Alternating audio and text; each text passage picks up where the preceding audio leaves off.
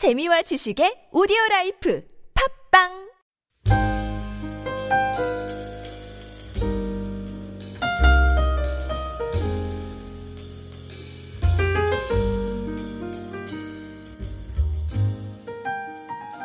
성도들에게 교회 리더십이 어떠해야 하는가에 대해 권면하는 내용입니다.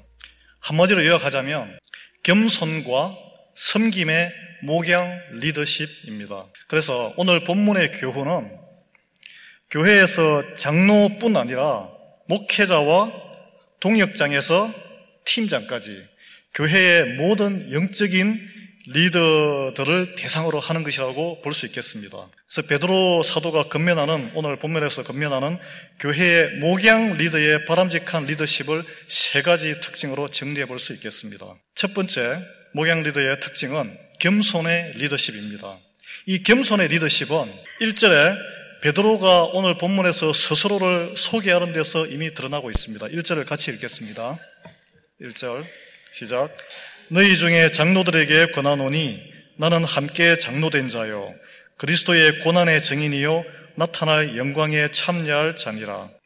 오늘 우리는 베드로가 사도임에도 불구하고 자기 스스로를 오늘 본문에서 장로라고 소개하고 다른 장로들에게 자신을 단순히 함께 장로된 자라고 소개하는 것을 눈여겨 볼 필요가 있습니다. 이 베드로 전설을 쓸 당시에 이제 초대 교회에서 베드로의 위치를 생각해 보셔야 됩니다. 베드로의 위치는 가장 강력한 영향력을 지닌 독보적인 교회 지도자였습니다. 그런데 보십시오. 베드로가 교회의 가장 강력한 리더임에도 불구하고 동료 리더인 장로님들에게 어떻게 처신했는지가 오늘 이 짧은 자기 소개글에 나옵니다. 나는 함께 장로된 자요.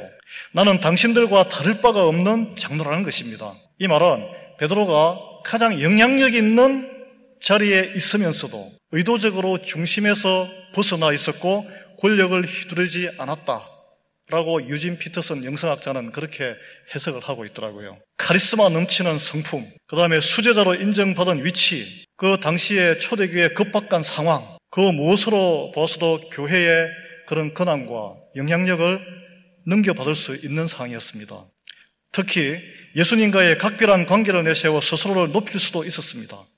그러나 베드로는 그러지 않았습니다. 왜일까요? 이것은 그가 처절한 회개와 성령 충만함으로 그리스도의 온전한 종으로 다시 태어났기 때문입니다. 그래 본문에 나와 있는 너희 중에 장로들 본문 1절에 너희 중에 장로들이 누구인지 설명되어 있지는 않습니다. 그러나 베드로는 나는 당신들과 동등한 장로라고 이렇게 말을 하면서 오늘의 본문의 물꼬를 트고 있습니다. 리더의 정체성에 있어서 중요한 것은 교회 내의 지위라든지 과거 신앙 경력이 아니라는 것입니다. 순교자 정신으로 주님의 고난에 진정 동참하고 있는 증인인가? 하나님의 약속을 믿고 장차 나타날 영광에 지금 믿음으로 경주하고 있는가? 이런 현재 진행형의 정체성이 진정한 리더의 정체성임을 베드로는 자기를 밝히면서 소개하고 있는 것입니다. 이어서 2절에 보시면 교회 리더의 역할과 태도가 나옵니다. 2절 같이 읽겠습니다. 너희 중에 있는 하나님의 양무리를 치되 억지로 하지 말고 하나님의 뜻을 따라 자원함으로 하며 더러운 이득을 위하여 하지 말고 기꺼이 하며 다 널리 우리 설교에서 또 정목사님, 고 정목사님의 리더십이잖아요. 교회의 리더십, 그 주전공이. 교회의 리더의 사명은 양떼를 치는 일입니다. 오늘 본문에 그대로 나와 있습니다. 예, 요한복음 21장에 부활하신 예수님께서 베드로에게 잘 아시듯이 나를 사랑하느냐라고 세 번씩 물으시며 하신 말씀이 내 양을 먹이라 내 양을 치라 라고 하신 말씀이 그대로 지금 여기에 연상이 되죠. 양떼를 치고 먹이는 것이 한자어도 그대로 목양입니다. 목양. 그래서 교회의 영적인 리더, 우리에게 주어진 모든 팀장이든 장로든 목사든 중요한 것은 본질은 목양의 리더십입니다. 그 양떼는 그럼 누구냐? 하나님께서 여러분의 인생에 보내주신 교회 공동체의 사람들, 그리고 가정의 가족들, 그리고 일터의 동료와 직원들, 나아가서 교회 밖의 사람들까지. 목양은 오늘 중요한 것은 이들을 하나님의 뜻에 따라 치는 것. 하나님의 뜻에 따라. 여기서 양을 치다 할 때 영어로는 텐드 또는 보살피다. 영어로 watch over를 영어 성경에 보면 watch over라는 단어를 씁니다. watch over.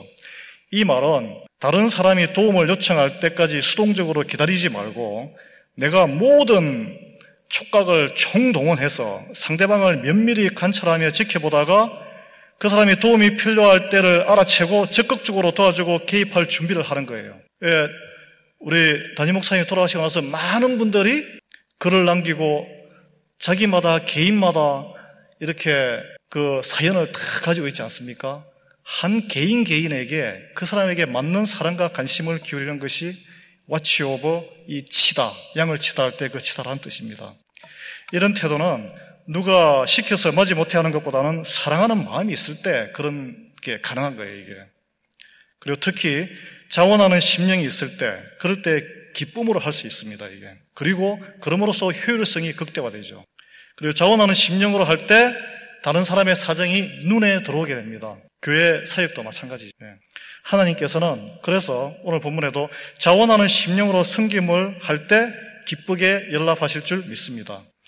그런데 예수님께서 베드로에게 내 양을 치라고 하셨을 때 좀 의아한 점이 있잖아요. 양을 칠 때 내 양떼를 사랑하느냐라고 묻지 않으시고 이 사람들보다 나를 더 사랑하느냐, 나를 사랑하느냐라고 물으신 거 기억하시죠? 그래서 교회 사역이나 가정에서 자녀를 키우는 것도 그렇고 밖에서 일터에서 직원들도 그렇고 이 일의 사역의 능력의 근원이 그 대상을 성도들을 사람들을 사랑하는 데서 오는 것이 아니고 주님을 사랑하는 데서 오기 때문이기 때문입니다. 성도를 사랑하는 마음에서 나오는 성경과 목양에는 한계가 있습니다. 한계가. 그렇지만 주 예수 그리스도를 진정 사랑하는 마음이 넘쳐서 성도를 섬기고 목양을 하면 지치지 않는 힘과 능력이 부어질 줄 믿습니다. 근데 어떻게 이런 능력을 받을 수 있을까요? 오늘 본문에서 베드로는 하나님의 뜻을 따라 자원함으로라고 말하고 있습니다. 하나님의 뜻을 알고 자원하는 마음이 생기려면 주님과 연결되어 있어야 되겠죠. 힘의 근원. 그 성령 충만함의 기쁨입니다. 그러기 위해서 오늘 우리가 이 자리에 나와 있는 거죠. 기도에 힘쓰고 말씀을 묵상하고 그래서 저는 교회 리더분들이 뭐 항상 늘 그래야 되지만 특히 베드로가 처했던 그 네로 황제의 그 핍박에 교회에 줬던 그 당시처럼 우리 교회도 리더분들은 기도의 자리에 나와야 될 줄 믿습니다. 이와 함께 더할 일은 이민 사회에서 교회 리더들은 교회 바깥에서도 섬겨야 될 게 필요합니다. 예. 이민 사회에서는 어둠과 흑암의 그늘에서 지치고 힘든 한인들이 많고 또 타민족들이 많습니다. 이들에게 실제적이고 구체적으로 도움의 손길을 주고 격려하는 것이 교회의 울타리를 넘어선 목양의 리더십의 예입니다. 그래서 야고보서는 1장 27절에 야고보 그 사도가 참된 경건이란 무엇이냐에 대해서 이야기를 하고 있어요. 참된 경건은 고아와 과부로 대변되는 사회적 약자를 환란 중에 돌보는 것이다.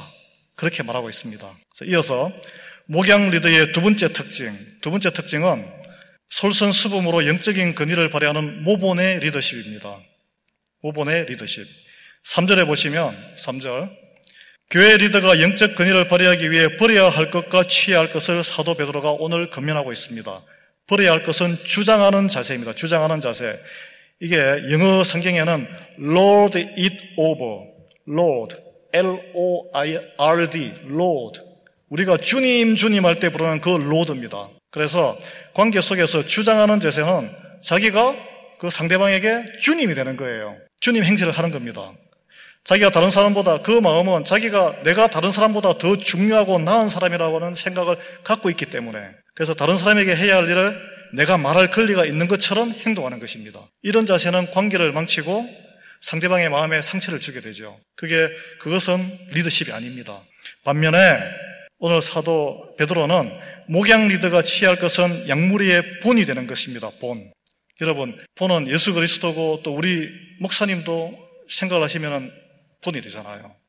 주변에 본이 많습니다. 그냥 설명을 하자면 간단하게 불평하기보다는 말없이 성김의 손발을 빨리 하시고 행동이 빠르시고 그 다음에 경제적인 여유가 있으신 분은 지갑을 여유가 있으나 없으나 쉽게 여시고 자신의 재능과 시간을 아낌없이 교회와 지역사회를 위해서 자원봉사할 수 있는 그런 분 진정한 교회의 리더인 줄 믿습니다. 그래서 이를 위해서 우리는 기도하고 찬송하고 하나님의 말씀을 깊이 묵상하는 시간을 통해서 하나님께서 왜 저는 항상 생각해요.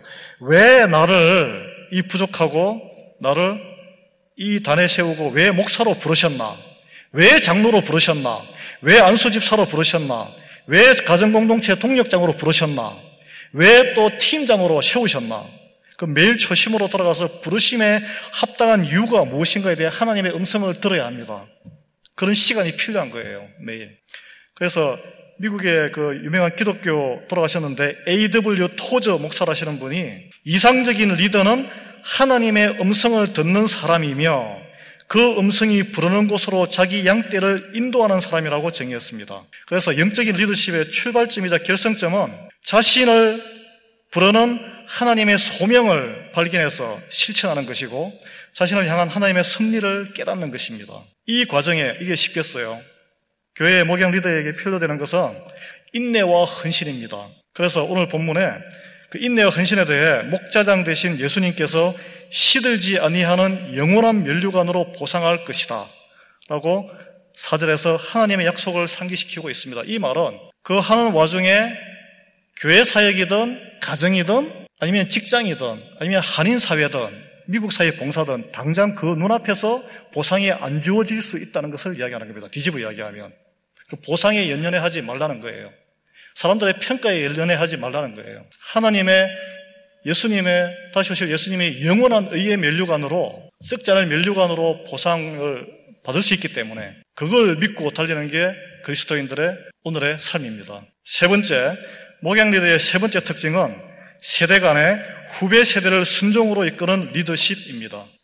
베드로 사도는 5절과 6절에서 젊은이들에게 교회 지도자를 잘 따르고 순종할 것을 권면하고 있습니다. 본문에 하나님은 교만한 자를 대적하시되 겸손한 자들에게는 은혜를 주시느니라고 했습니다. 젊은이들을 교회 공동체 안에서 순종으로 인도하는 것이 목양 리더십의 결정판이에요, 사실은. 그래서 선배 세대들이 모본으로, 겸손으로 이렇게 섬길 때 다 모든 젊은이가 그렇지 않지만 젊은이들은 굉장히 패턴이 빠릅니다.